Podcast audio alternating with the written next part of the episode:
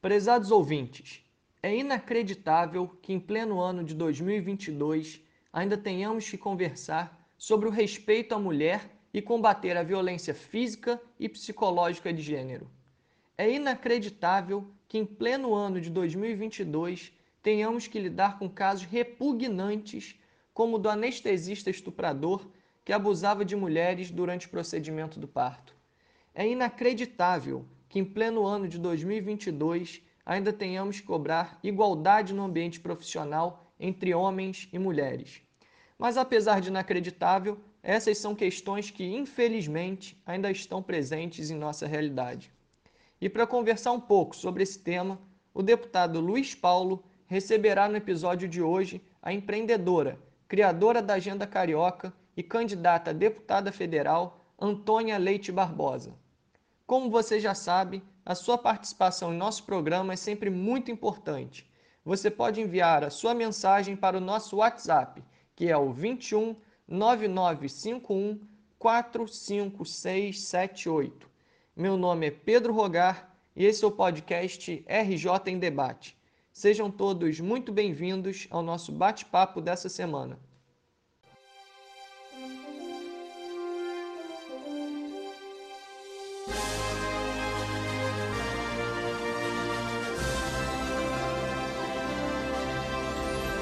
Bom dia, deputado Luiz Paulo. Tudo bem com o senhor?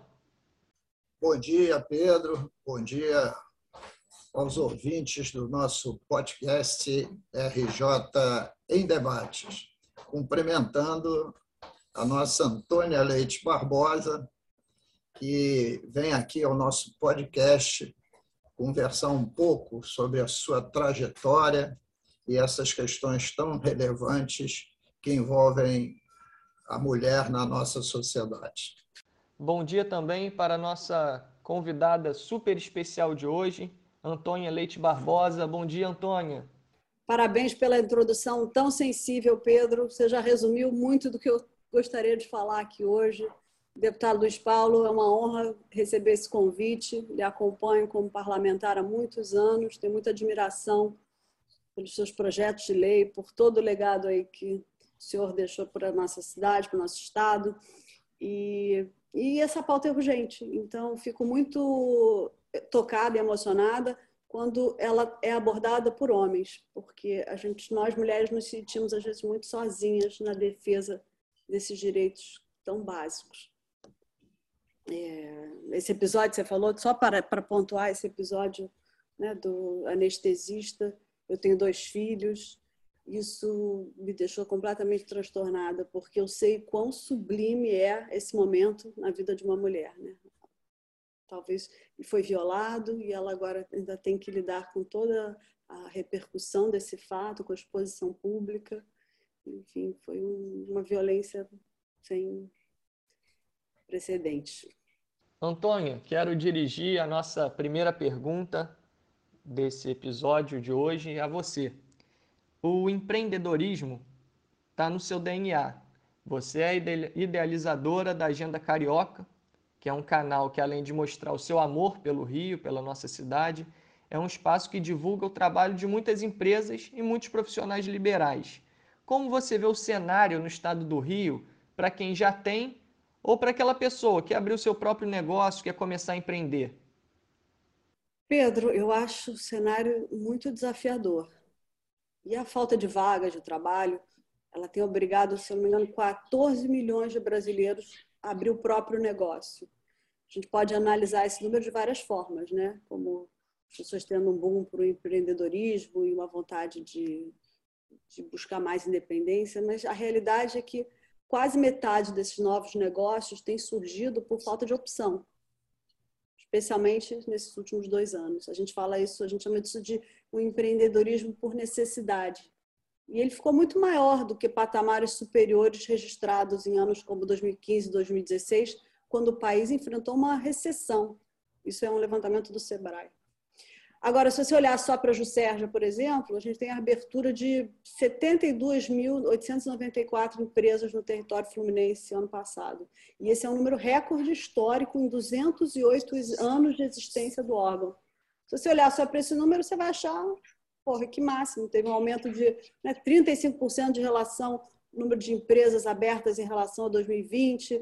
É, só que a gente tem que olhar atento ao que, que é esse movimento, o que, que são essas pessoas, por que, que elas estão partindo para esse empreendedorismo.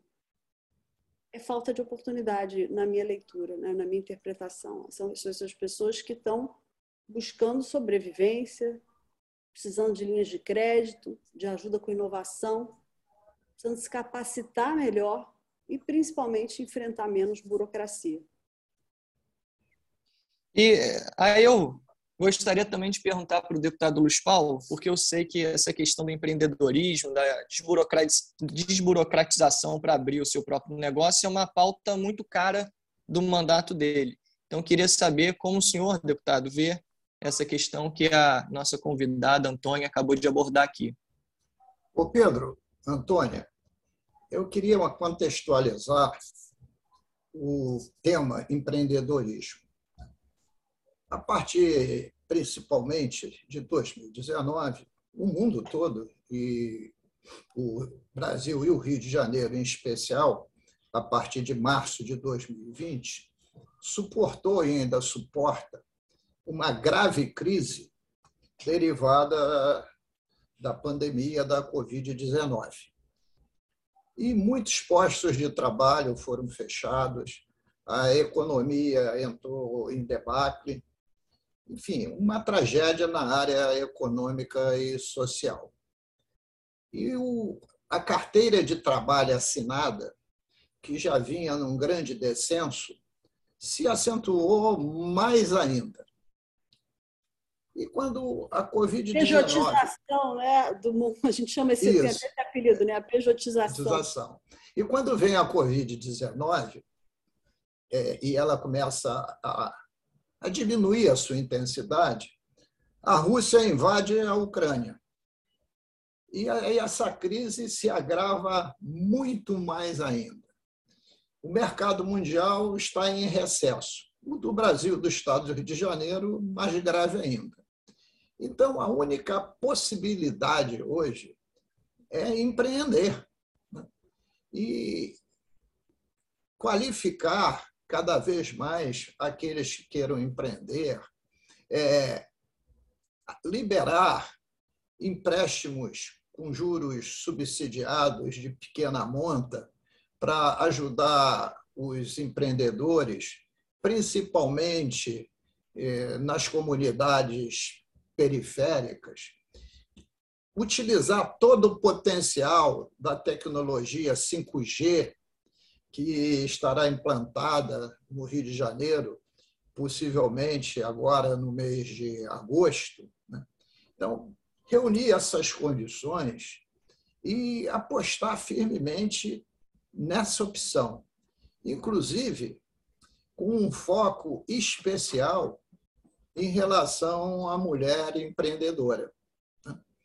Porque a mulher, né, na sociedade que nós vivemos, e vou voltar aqui para o meu estado do Rio de Janeiro, ela tem aí, geralmente, dupla, tripla função. E se ela passar a empreender, ela pode cuidar um pouco melhor de, da sua agenda, né? função dessas múltiplas funções. E também se estruturar para ter a, a, sua total liberdade financeira, né? para também ser o empreendedorismo feminino uma ponta de lança de luta contra o machismo institucional existente. Bom, perfeito. É, e tem assim a forma como a mulher também direciona os seus ganhos para a família, para a comunidade ao seu redor. É, isso ajuda a impulsionar toda a equidade de gênero. É, e as mulheres foram muito mais afetadas na pandemia. Foram as primeiras que precisaram largar seus empregos para cuidar de parentes idosos ou crianças. Eu, outro dia eu tive uma conversa muito triste com uma massagista que tinha acabado de se formar nessa especialidade ela veio fazer uma massagem, estava muito insegura, muito nervosa, se estava agradando, dizendo que ela tem um filho deficiente, duas é mãe solo, ela não consegue ter uma carga de trabalho regular numa empresa, porque ela consegue só fazer bico nos horários em que ela tem um apoio, uma rede de apoio qualquer dentro da comunidade onde ela mora. É, assim, a gente ouve esses exemplos e fala, falhamos como sociedade. Ontem eu fui votar, ontem fui, agora eu estou uma conversadora profissional, então eu fui fazer bainha numa calça e aí perguntei se dava para fazer a bainha e eu ficar esperando. Aí comecei a conversar com todas as costureiras e aí, em três minutos de conversa, uma moça desaba a chorar comigo dizendo que é, não consegue se separar do marido porque o marido ameaça matar a filha dela se ela largar o casamento. É, e aí, assim, ela não teme nem pela própria vida, ela teme pela vida da filha. Então, assim, eu já mudei um pouco de assunto, vamos voltar para o empreendedorismo, depois a gente fala de violência. Mas as histórias estão em todas as partes. As mulheres é, são responsáveis hoje pelo sustento de mais de metade dos lares. É, e tem poucas, é, e são pouco competitivas. No empreendedorismo, inclusive, 90% é, das mulheres têm apenas um funcionário, que são elas próprias. Elas não conseguem ganhar escala, elas não saem desse modo sobrevivência para de fato ter uma renda que permita né, romper um ciclo de pobreza hereditário. Deputado, na sua última resposta aqui, o senhor citou é, múltiplas funções da mulher. Eu peguei essa frase e é sobre isso que eu queria conversar aqui com a, com a nossa Antônia. Antônia, você é jornalista, empreendedora, mãe, muito atuante nas pautas femininas e agora candidata a deputada federal equilibrar todas essas Antônias, né, vamos assim dizer, e ainda ter tempo para interagir com os amigos, com a família, não é um desafio só seu. É um desafio muito difícil, mas é um desafio de muitas mulheres. O que você acredita que pode ser feito para ajudar nessa rotina dessas mulheres? Eu sei que eu estou num lugar de privilégio. O primeiro passo é reconhecer isso. Agora, é muito difícil, sim, e a rotina, em várias jornadas, ela tem um trabalho invisível, né? Que eu, quando eu olho, por exemplo, a Argentina, que agora considerou né, como licença, licença maternidade, o tempo de amamentação como tempo de aposentadoria, olha, isso é uma vitória para as mulheres. Você já sabe, você tem ideia do que é ter que dar de mamar 10 vezes por dia, 30 minutos? É, é incompatível você exercer outra atividade junto com esse período tão demandante, extenuante na vida de uma mulher. E esse trabalho não, é, não era valorizado. Eu, eu, meu foco hoje é, é nas mulheres que não têm o meu privilégio, né? que o privilégio que eu tive. Eu acho que o Estado tem que acolher e dar todo o suporte para essas mulheres, para que elas consigam se desenvolver e, claro, criar independência financeira. Você acha que a mulher quer ter uma dependência conjugal? Mas tudo que uma mulher quer é, é, é ter é sua liberdade, sua independência. Mas ainda assim, a gente sabe, ganha 20% menos do que os homens. A gente tem que trabalhar 74 dias a mais por ano para exercer a mesma função em muitas empresas. É, tem inclusive uma conta desse abismo salarial, né, que, enfim, que fala da, da, de, de quanto que de quanto que é alarmante, de quanto que nós, nós temos uma desvantagem competitiva. E, e, tem também uma, uma coisa que me preocupa, um termo que eu aprendi recentemente, que eu não tenho, a, eu não sou veterana né, na, na carreira política, pois eu até quero rapidamente contar como fui parar é, como fui ser candidata a vereadora, minha estreia foi em 2020, eu tinha já uma militância de Rio de Janeiro, de muito amor por essa cidade, e a maternidade me transformou, me fez querer buscar um justo mais justo, mais solidário. Tive um acidente na minha rua que me fez querer me engajar mais. E quando eu vi de síndica, que tinha sido a primeira experiência comunitária, eu estava diretora de um clube e me candidatando e entendi a força, a potência do espírito público e da escala não tem solução fora da política, né? Isso o deputado sabe, há 54 anos ele, ele dedica esse sacerdócio, né? Agradeço, hoje eu tenho uma admiração ainda maior por quem segue esse caminho. Mas o termo que eu aprendi, que eu queria chamar a atenção, é a chamada feminização da fome, que se instaurou depois da pandemia. E 47% das mulheres nesse país estão vivendo sem saber se vão poder comprar comida no dia seguinte. É preciso, de novo, que a gente fale de acesso a creche de qualidade, de capacitação e de apoio social. Deputado, gostaria de comentar? Sem dúvida nenhuma, Pedro. Olha só, a abordagem da Antônia nos faz refletir profundamente. Porque eu tenho estudado esse tema, o conceito do estado do bem-estar social, que foi um grande pacto do capitalismo mundial feito lá em 1934. E de lá para cá, essa, esse conceito de que o Estado tem função de intervir na economia, que o Estado tem a função de garantir a educação, a saúde pública, a previdência, a assistência social e a segurança, se aprofundou sobremaneira. E a Constituição da República do Brasil se fundamenta, se arrima nesse conceito de estado de bem-estar social. Ocorre que de duas décadas para cá, esse Estado já não vem mais respondendo aos anseios da população brasileira, nem tampouco do nosso Estado. E com a aceleração, função da Covid, função da da guerra, da invasão da Rússia à Ucrânia, a gente consegue afirmar com clareza, e é sobre isso que a Antônia estava falando, que nós estamos vivendo num estado de mal-estar social, onde a fome, a miséria, a desigualdade social se acentua a cada dia e recai com grande peso no ombro das mulheres principalmente as mulheres de baixo poder aquisitivo, sem renda. Então, a política vai servir para construir um novo, repactuar esse bem-estar social.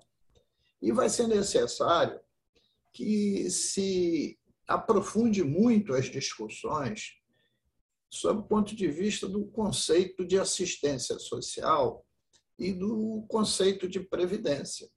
A Antônia falou aqui, e eu concordo com ela, que se comemorou na Argentina contar como tempo de aposentadoria pelo menos um período de seis meses de amamentação, onde a mulher se dedica de tempo integral ao seu filho. Né? Pela periodicidade de amamentação, que a Antônia aqui citou, que chega a ser dez vezes por dia e muitas vezes varando as madrugadas. Diante desse quadro, eu me pergunto por que, que a mulher que tem dupla jornada, ou que muitas vezes fica desempregada, empreende ou presta serviço, ela não pode contabilizar como tempo de aposentadoria não só o período de amamentação, não todo o período que ela se dedica à, sua família, à criação dos seus filhos. E essa dupla jornada tinha que estar contemplada na Previdência Social, porque é uma tarefa cotidiana mesmo. Até no Congresso, desculpa te interromper, Paulo, é, até no Congresso, uma deputada era considerada ausente numa votação se ela tivesse na licença maternidade no painel, no, ela, ela, ela era considerada ela, como se ela estivesse faltando à votação e não. Eu não lembro qual outro termo que pode ser usado. Enfim. Licenciada. Licenciada, é. é. Mas eu acho que esse tema, por isso, tem que fazer parte do debate é, de campanhas, do debate com a sociedade pós-campanha, porque a gente vai ter que repactuar socialmente é, essas questões para haver mais equilíbrio na sociedade e haver também uma melhor distribuição de renda para diminuir a desigualdade social e para termos pelo menos alguma justiça social. Mas, do deputado, o senhor falou de, de, de dar mais apoio à mulher. Eu, eu tenho uma corrente, uma linha de pensamento de que é trazer o pai para a divisão de tarefas, para a responsabilidade desse, dessa, dessa educação. A gente tem uma maternidade no Brasil que ela é compulsória e uma paternidade opcional. 50% das mulheres são demitidas após a licença maternidade. Por que, que só nós temos que. Por que, que essa, depois do período básico de amamentação, o, o, o pai não pode entrar em cena, como tantos países desenvolvidos já têm essa, essa, essa liberdade de escolha de quem vai fazer o acompanhamento parental nesse primeiro ano de vida?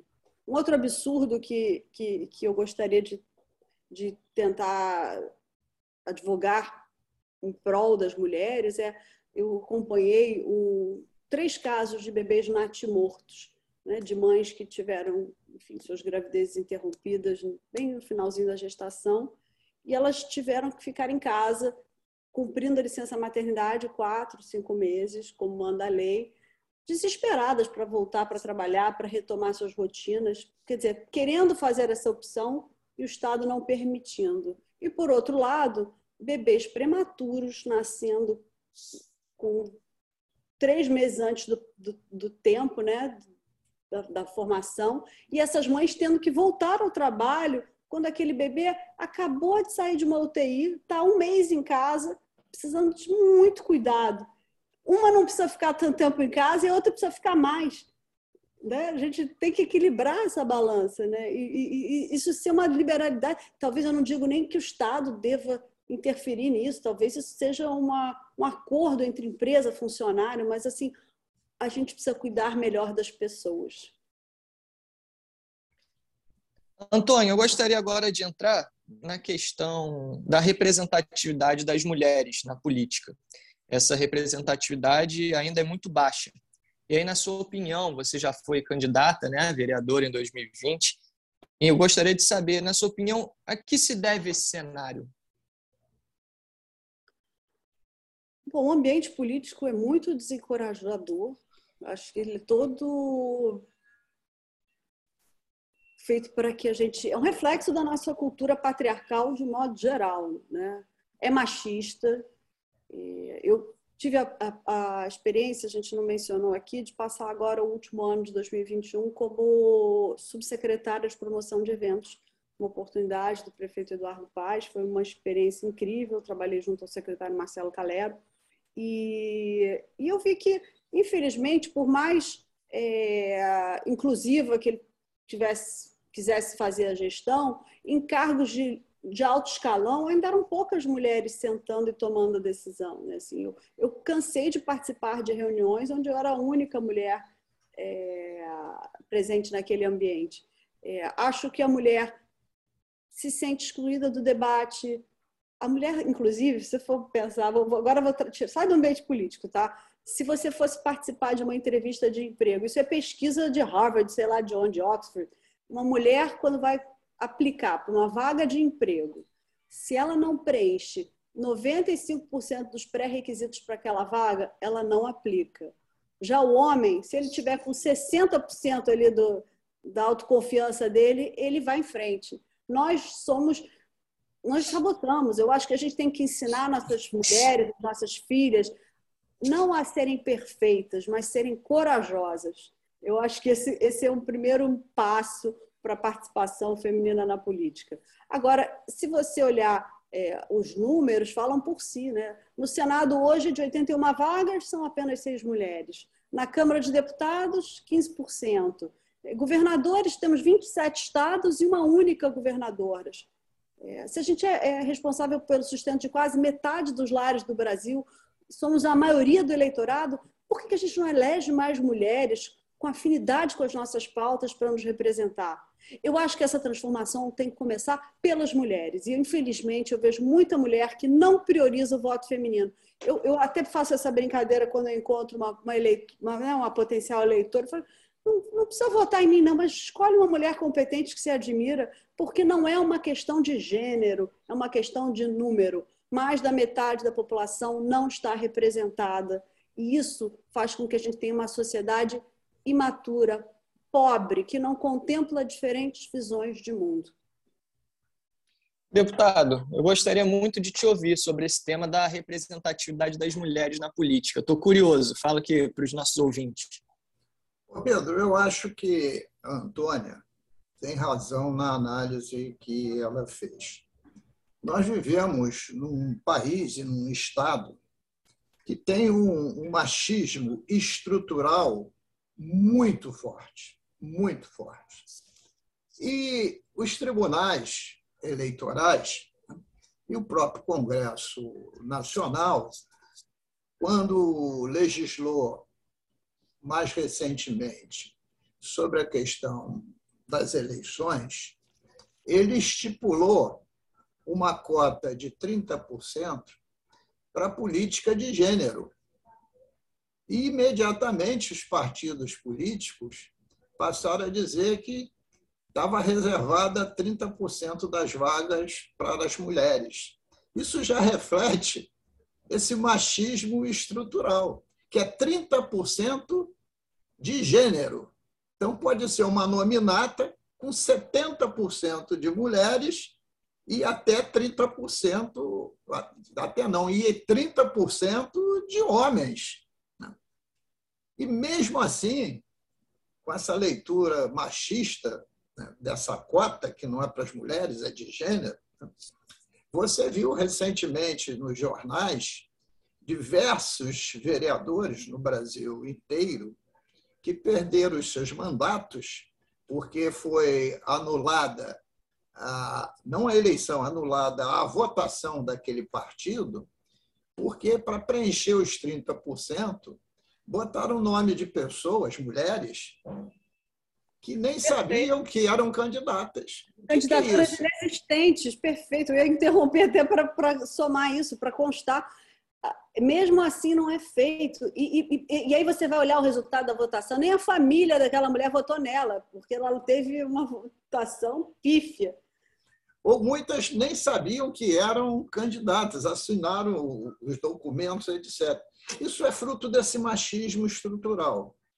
É, no, no... Me ensina a guardar tanto número, porque eu tinha todos esses números na cabeça na eleição para vereança. Eu acho, se eu não me engano, eram no mínimo 12% de candidaturas laranjas. Mas a gente não, o HD às vezes dá uma enferrujada, mas é, é, os números são muito impressionantes. Perfeitamente. Por e a distribuição que... do fundo partidário, idem.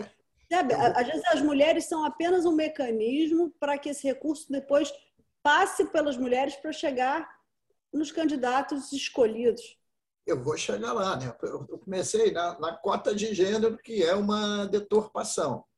Por isso, o Tribunal Regional Eleitoral, o Tribunal Superior Eleitoral, tem sido tão rígido quando a denúncia lá chega feita pelo Ministério Público Eleitoral em relação daquela candidatura feminina não ser para valer. Mas ainda tem agora uma questão a ser olhada por lupa, que é a questão do fundo partidário, né? que tem lá também a destinação específica para privilegiar, como deveria ser, né? as mulheres que, se não tiver a força da lei, não vai chegar nenhum recurso para a campanha. E mesmo assim, muitas vezes, a distribuição desse fundo na ponta sofre distorções gravíssimas. Por isso, o tribunal, nos exames das contas de campanha, tem verificado essas questões mais fortes. Mas eu queria só, Pedro, para concluir, dizer que, nesse meu período na Assembleia Legislativa, tem lá valorosas deputadas, combativas, etc. E é enriquecedor, enriquecedor para nós, homens, ter o olhar feminino no debate sobre determinados temas. Olhar feminino que nós não temos, que somente as, mulheres podem trazer para enriquecer o debate e também para dali sair leis que sejam exatamente equânimes, justas, né? é nesse conceito. Então, a presença da mulher no parlamento é uma necessidade. Né? Por que, que é o parlamento? Ela, o parlamento é a representação das diversas camadas da sociedade e deve representar segundo a proporcionalidade também dessas camadas. E a, mulher, a maioria do eleitorado brasileiro, no percentual de 51%, são de mulheres. E, na média, a representação do parlamento está na ordem dos 15 pontos percentuais, o que é um absurdo, porque seria, no mínimo, três vezes menor do que seria a proporcionalidade. Né? Então, eu acho que esse é um tema relevante, a participação da mulher na política, o lugar da mulher é onde ela quiser, inclusive na política, daí a relevância dessa discussão e a relevância das candidaturas femininas. Né, me permite acrescentar é, a, a, importância também para pautas que são secundárias, que não estão sendo tratadas com prioridade. A gente ouviu todo o estardalhaço, todo o burburinho em discussão, a pobreza menstrual, né, a, a distribuição dos absorventes. Já se passaram quatro meses, o recurso de onde vai sair sequer foi empenhado. Quer dizer, a gente teve uma vitória depois de muita luta, mas esse absorvente não chegou na ponta, não chegou na, na rede pública. É, a gente tem hoje 11 projetos de lei tramitando no Congresso para amparar os órfãos do feminicídio, projetos dessa gestão que não andaram. Crianças que perdem a mãe, né? E, e o pai vai preso, e, e, como é que a sociedade acolhe essas crianças? Outro dia, você acompanha essa notícia horrorosa de um bebê de quatro, me... quatro dias que foi largado num saco de lixo na Avenida Brasil? É... Adoção, a gente tem que trabalhar muito pela adoção ser menos morosa. Tem, tem famílias que levam 12 anos para conseguir concluir um processo de adoção, desistem no meio, essas crianças já, já não têm mais. Uh uma estrutura emocional de desenvolvimento. Eu tenho um, um, uma sensibilidade muito grande para a primeira infância. Eu acredito que qualquer mandato de quatro anos que prioriza a primeira infância impacta a forma como toda uma geração vai se desenvolver.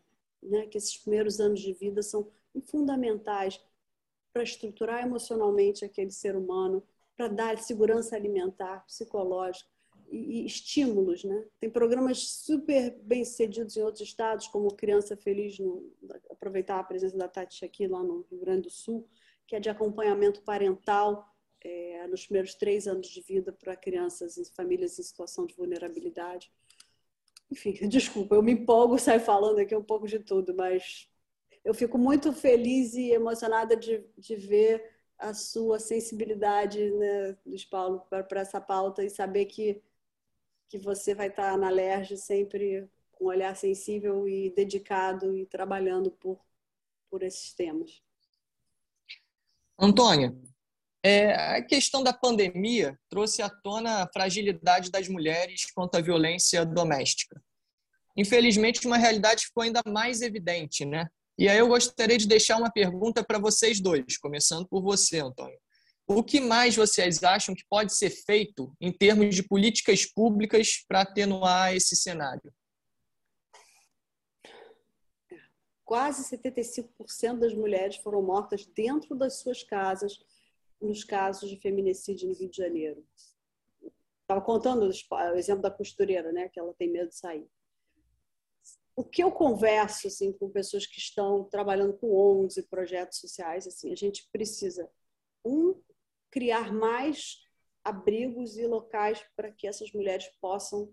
A gente chama isso de abrigo sigiloso, né? A prefeitura tem um, o estado tem outro, mas não comporta, se eu não me engano, nem 40 famílias. É, e aí essas mulheres vão numa, numa de desespero e depois elas precisam ter mais estrutura para entrar no mercado de trabalho e aí sim buscar uma situação definitiva. Acho que outra questão que precisa ser adereçada é, são as medidas protetivas. A rota caótica que uma mulher sofre para denunciar seu agressor, ela é muito desencorajadora. Muitas desistem porque elas precisam repetir aquele depoimento para diversos é, policiais, enfim, de uma forma que coloca elas em xeque, questiona a veracidade do, do, da narrativa dos fatos. É, elas têm muita insegurança, por exemplo, quando é determinado, e eu acho que hoje, hoje a justiça brasileira tem, tem determinado muita guarda compartilhada né, entre famílias, mas elas se sentem muito inseguras quando elas têm que fazer a entrega a, a, o rito de passagem dos filhos para o pai, né, nesse momento. Vídeo caso daquela juíza que foi assassinada na Barra da Tijuca, é, quando justamente estava entregando as filhas para o pai na frente das crianças. É, e a gente está falando de um país, a gente tem uma lei Maria da Penha, a gente tem mecanismos, a gente, isso foi uma vitória. A gente precisa é que isso seja de fato colocado em prática. A gente precisa ter uh, a gente tem que cair com esses números, não dá para a gente ter um estupro a cada 10 minutos, um feminicídio a cada 7 horas, enfim. É,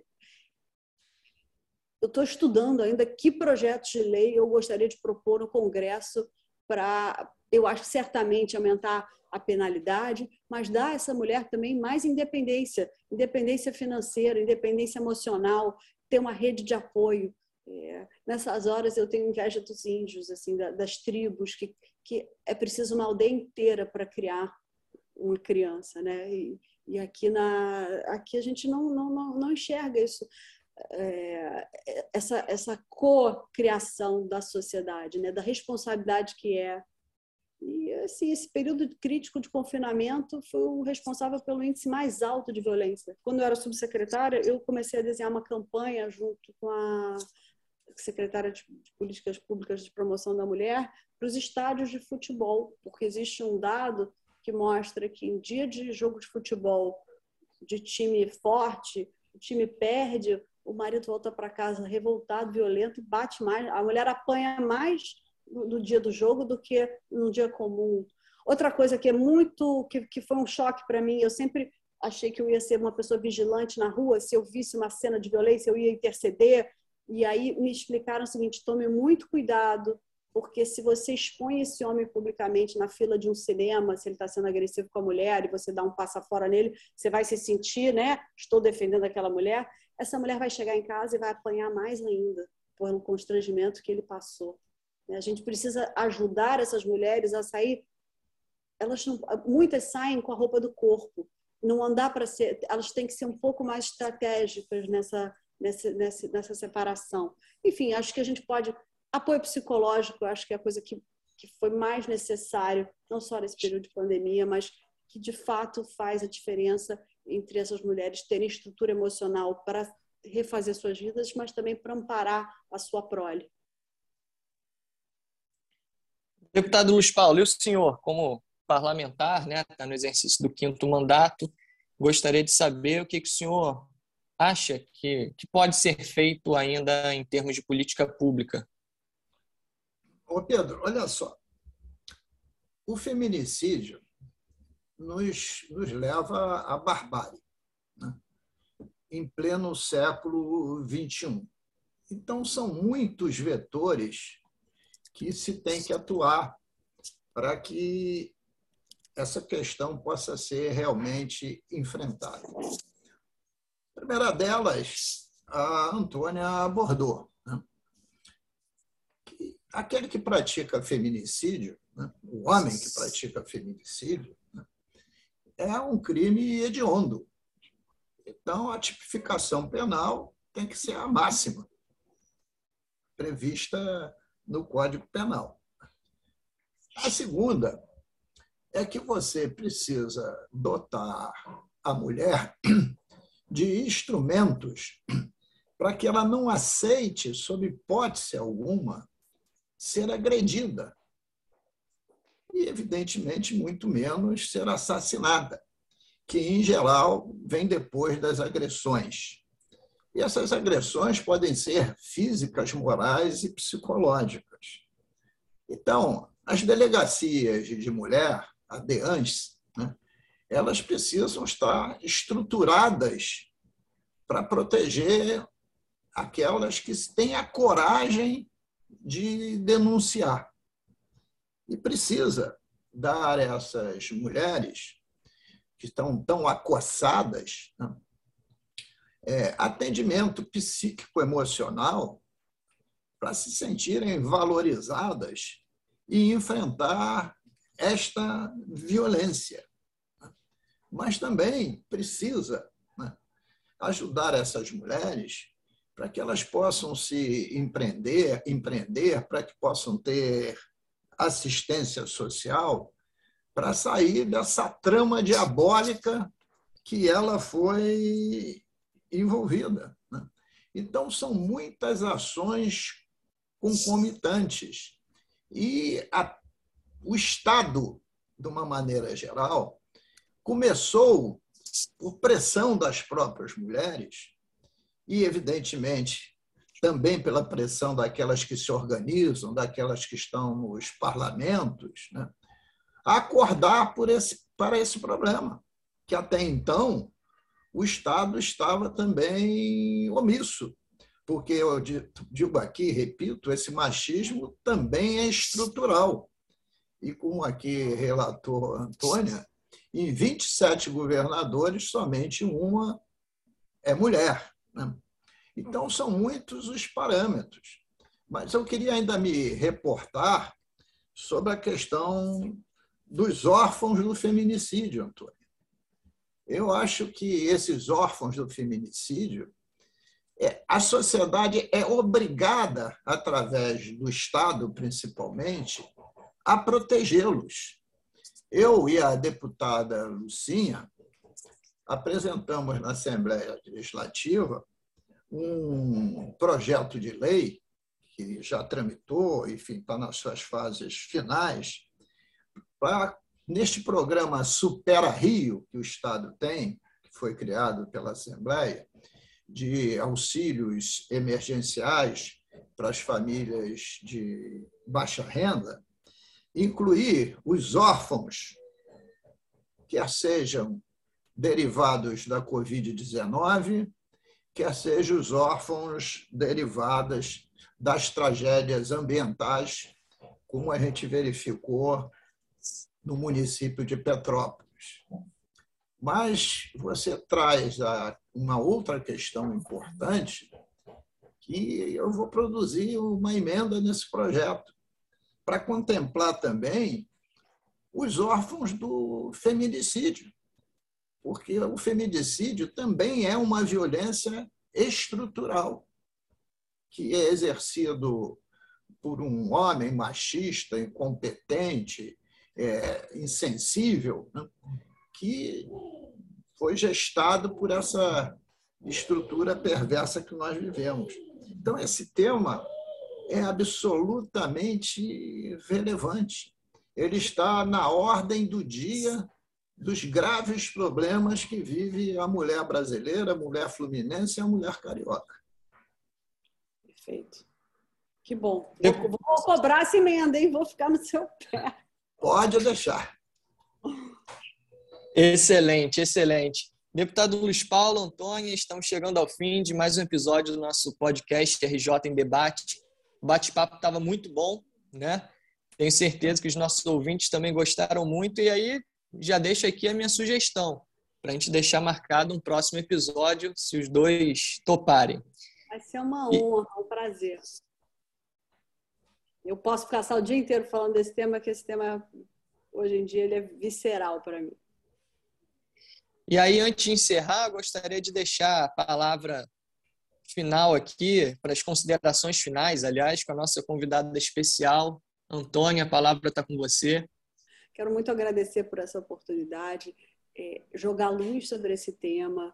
É, eu tenho que ter embates muito grandes ainda sobre ah, isso é mimimi, isso é a palavra feminismo. Eu tenho evitado usar em ambientes com homens porque ela já causa uma rejeição e uma repulsa enorme.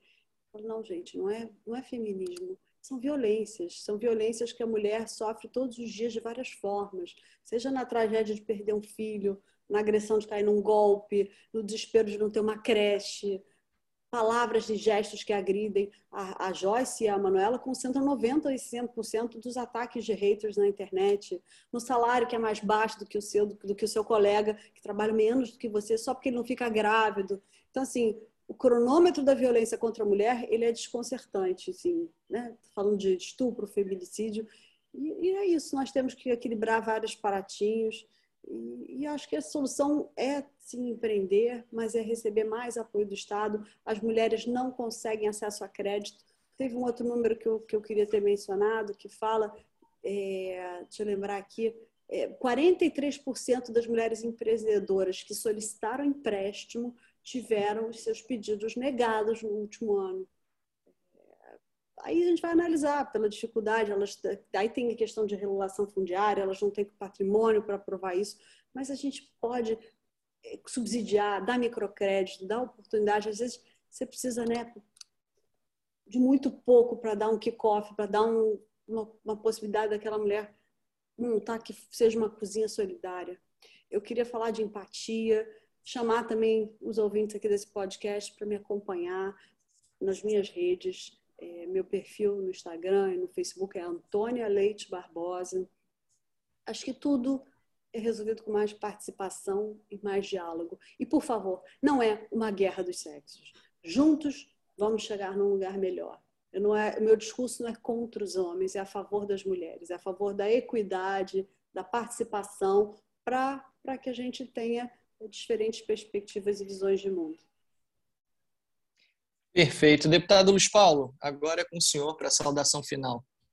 Bom, Pedro, primeiro agradecer as nossas ouvintes e os nossos ouvintes que acompanharam, que acompanharam aqui no podcast RJ em Debate essa conversa com a Antônia.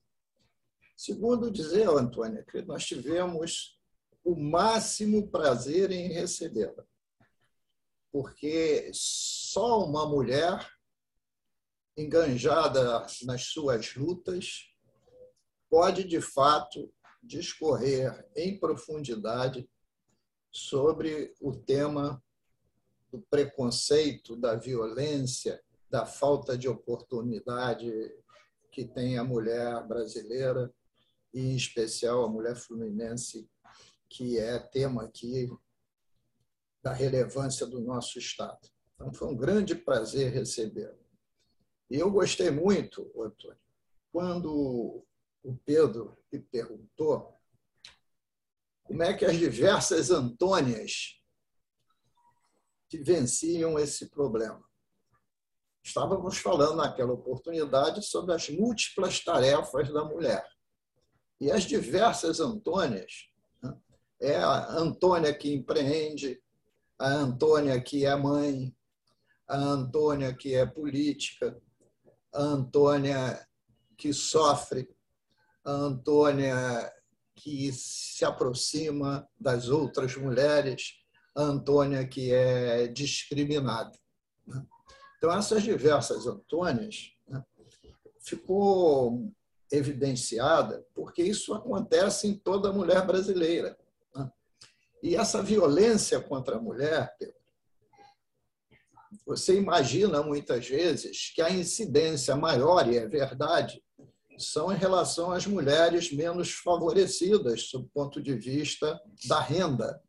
Mas a violência contra a mulher perpassa todos os segmentos sociais, porque o machismo ele é estrutural. A cultura do homem brasileiro, felizmente, com muitas exceções, é uma cultura machista, preconceituosa. Né?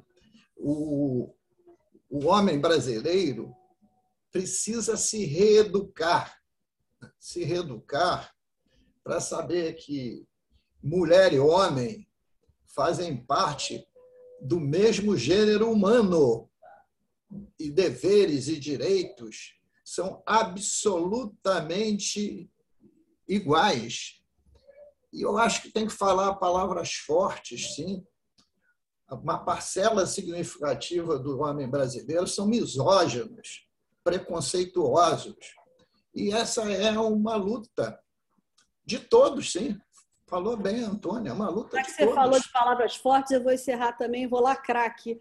Das mulheres é, que servem sexualmente seus companheiros numa forma muito opressora, de muita violência, é, estarem num lugar onde elas não gostariam de estar, no, numa frequência, no, num, num modelo de que existe um termo, inclusive, é, que é estudar, tem um documentário na Netflix chamado O Gap do Orgasmo. 97% das relações hétero, o homem atinge o orgasmo, a mulher 30%. Não há, não há nenhum trabalho para compensar isso numa relação. E se você for para camadas mais populares, então, o direito ao prazer da mulher, ele não é nem considerado. Enfim, eu acho que isso, isso é um papo um pouco mais profundo, um pouco mais ousado e picante, mas que que também fala da submissão, do subjugamento da mulher. Eu vi nesse ano, por mais respeitosos que os meus pares buscassem ser comigo, que vieses inconscientes, que eu era interrompida, achavam que estavam complementando o meu raciocínio, não, mas interrompiam para para acrescentar suas próprias opiniões. É, não, não, eventualmente não era convocada para agendas que eu tinha necessidade de participar assim, eu não acho que eles fariam isso com outro homem. Enfim, e, e, tem um assédio que é, que, é, que é natural de qualquer ambiente corporativo, mas que com a mulher ele ainda entra num lugar mais delicado, de mais fragilidade. Enfim, então, que bom que as empresas estão abrindo canais de denúncia, que bom que isso está sendo motivo de demissão é, né, a gente tem visto né, esse escândalo da Caixa, quer dizer, que, que, que isso está se tornando público e as pessoas tendo, tendo coragem de denunciar essas agressões. Isso, só isso transforma. O Pedro, só para concluir, que o nosso tempo já se esvaiu e o tema é absolutamente relevante e necessita uma série de debates mas eu concluiria dizer que é, foi uma discussão temática com a Antônia relevante. Vamos desdobrar esse debate, porque eu acho que essa é a questão central é, do momento político que nós estamos atravessando, porque recentemente, concluo, Pedro, nós ficamos aterrorizados nas redes quando um membro do Ministério Público emitiu conceito por escrito de que, que seria a função da mulher num casamento, procriar. E se assim não o fosse, negasse a fazer sexo, ela poderia ser deserdada. Eu nunca vi um acúmulo tanta besteira junto, vindo do Ministério Público, de alguém do Ministério Público, que é o fiscal da lei, gente formada, concursada, emitir esse tipo de juízo de valor. Aí, eu acho, Pedro, que não é só as penas da lei, não. Aí não pode haver nenhuma proteção corporativista com esse tipo de manifestação. Dito isso, eu agradeço a presença da Antônia com as suas vertentes das mais diversas outras Antônias e vamos continuar o debate. Muito obrigado. Prazer enorme. Muito obrigada por estar aqui. Obrigada, Pedro, Diego. Paula e, todo o seu time aí tão amoroso e empático. Ó, coraçãozinho que não dá para ver no podcast, mas está fazendo aqui um coraçãozinho. Eu agradecimento por, por essa oportunidade. É isso. Em nome da equipe do podcast RJ em Debate, agradeço muito a você, Antônia, ao deputado Luiz Paulo, a todos os nossos ouvintes. E vamos agora ao nosso já tradicional quadro Bola Dentro e Bola Fora, com os pontos positivos e negativos da semana na análise do deputado Luiz Paulo. A bola dentro de hoje vai para o ato político de que ocorreu eh, no buraco do Lumen, em frente à Assembleia Legislativa, quando lá se inaugurou uma estátua em homenagem à nossa Marielle Franco, vereadora da capital, trágica e, violente, e violentamente assassinada em logradouro público, porque exercia um papel de lutas sociais pelas comunidades menos favorecidas e contra a opressão. E como mulher extremamente combativa, o tratamento que ela recebeu foi a morte. Então, a Marielle Franco simboliza a luta da mulher a importância da mulher no parlamento né?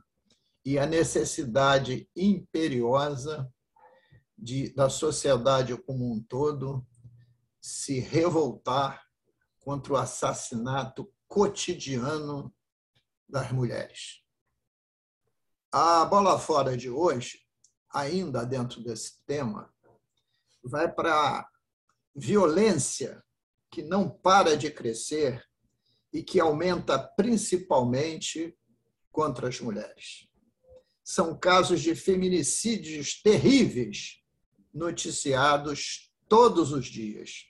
São vidas que são tiradas e que se perdem como se a vida humana não tivesse valor. Estamos vivendo um tempo em que a agressão, a violência e a morte são tratadas com banalidade é aquilo que me refiro, que estamos vivendo num estado de mal-estar social. Precisamos combater com toda veemência o que vem ocorrendo. É necessário que a nossa indignação faça as autoridades despertarem para a necessidade de dar um basta a tudo isso.